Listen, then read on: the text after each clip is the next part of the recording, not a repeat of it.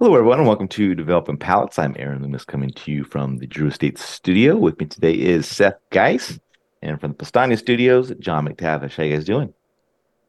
Not too bad. Not too bad. I just had a Innocent gun that's done in an ex-Lefroy cask. It was interesting. It was kind of like a smoked doppelbock, but instead of that sort of smoky barbecue flavor, you get that sort of whiskey Islay flavor. It was interesting. It's probably not something you want to have on a regular basis, but it's interesting. Yeah, nice. All right. So today we are talking about the Xhaxhi Bobi Black El Ingeniero. The cigar is a Robusto 5x50. Comes out of the Kelner Boutique Factory in the Dominican Republic. Blend is just listed as Dominican Republic for the wrapper, binder, filler. Nothing, no more detail than that. Price point is $8, and the cigar was released in June of 2021. So with all that out of the way, Seth, what was your overall experience like with this cigar? I have to get up my notes. I already have them up, though. Listen, this was a... don't judge a book by a cover. I don't know. That's all I have to say about this. Barnyard, salted wood, burnt sugar. There's some tobacco qualities, black and white pepper. I mean, it really smoked. I mean, if you've ever smoked anything from Kelner Boutique Factory, it smoked like a Kelner. Really good flavor profile. So there's a little bit of changes in the second, third. There's a more mustiness, but I was still getting some sugar sweetness, white pepper, barnyard, medium strength and body, and that just kind of continued throughout. The burn was a little off, but it's Dominican, it's going to be it's going to burn a little funky. It's a Kelner, so you're not going in this for the burn. But it was a good draw. So nice flavor profile. John? As Bill Burr might say, it's a banger. This is, it's a good cigar. The words I'd probably used here are restrained and sophisticated. I felt like, it kind of walked up to the medium level at several points throughout the profile and then kind of took a half a step back.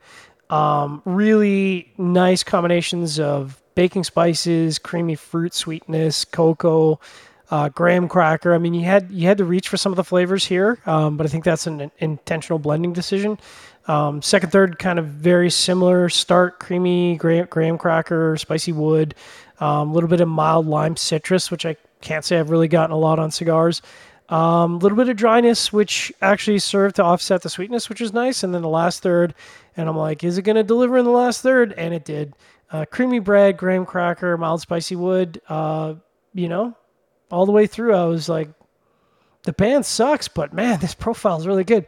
Burn was kind of uneven in the second, third, and I ended up having to do a touch-up. I actually held off as long as I could, but I was like, would Aaron touch this up at this point? And I'm like, yes, he would.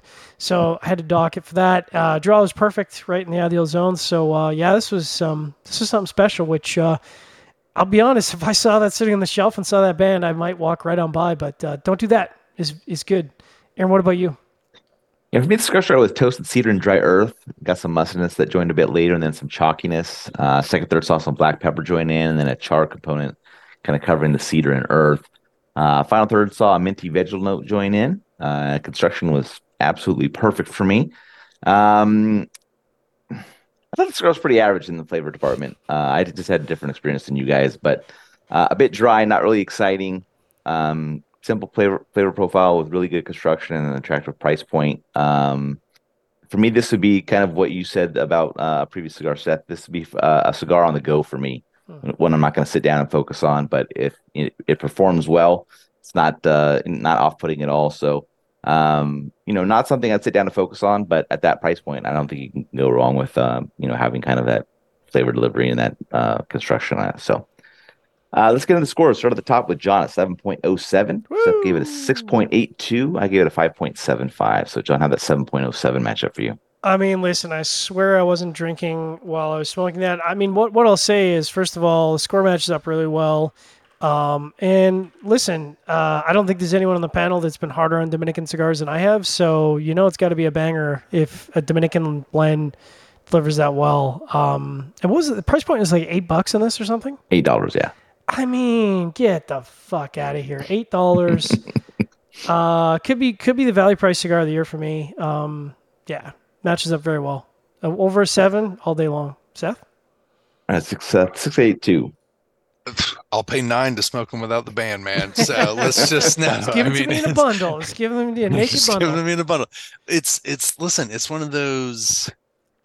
It's a really good blend. It's just solid. It's fun. I think if you like those blends and if you like it, you're going to really enjoy it. But if you don't care for it, you're like, this just isn't my cup of tea, but I don't really care because it's $8. I liked it just because, I'm kind of a dork and I like that flavor profile and I really like what Kelner does with it. The bands are really, the bands suck to get off too.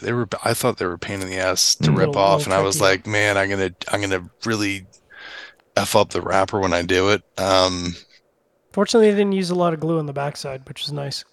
Yeah. I was like, please I don't get these. Tear the wrapper. Please. I know that Coop goes after people for putting them in like these little paper packaging, but do it. You got to do it with stuff like this just to keep it. If it makes it keeping it at $8, put 20 in there. That's fine. Just make it the packaging and so forth. So yeah. My 575 matches well. I thought I had an average flavor profile throughout, but it had perfect construction, so it kind of gets into that high 5 mark. But yeah, it's I would smoke it again. I'm not going to sit down and like focus on it for an hour, 4 to 5 minutes, or whatever. So yeah. All right. Any final thoughts from you guys on this? Yeah. One? Can you pull up that picture again? I really want to lean into the band thing because it's really. I wonder what June would think about it. I think June would like this stick. I think probably. He would too. I think you might bridge the gap. I mean, I'm not a marketing guy. I don't do design, so you don't want me doing design. But I don't know. I feel like it's a combination of like, it's too busy, and I think the look of the band just comes off as. Who's the guy from Thrifty? I don't know. Yeah, who's the guy? I'm assuming that's what the guy looks like who blends the stuff. Oh, but it looks like Drew Carey. Is that the guy who did the Whose Line Is It Anyway? Yeah, show? Yeah. It looks like Drew Carey. Okay, there you go. Don't you see it? I can see Cleveland Rocks and the Whose Line Is It Anyway. And right. We didn't really talk about it, but I mean, there is something to be said, and this might just be me waxing poetic about cigar making. It's an $8 cigar. And they still gave a shit enough to make a curly head cap. Like, that's not something you'd really see out of a lot of companies. It's one of those. It's really like. I think it's faster.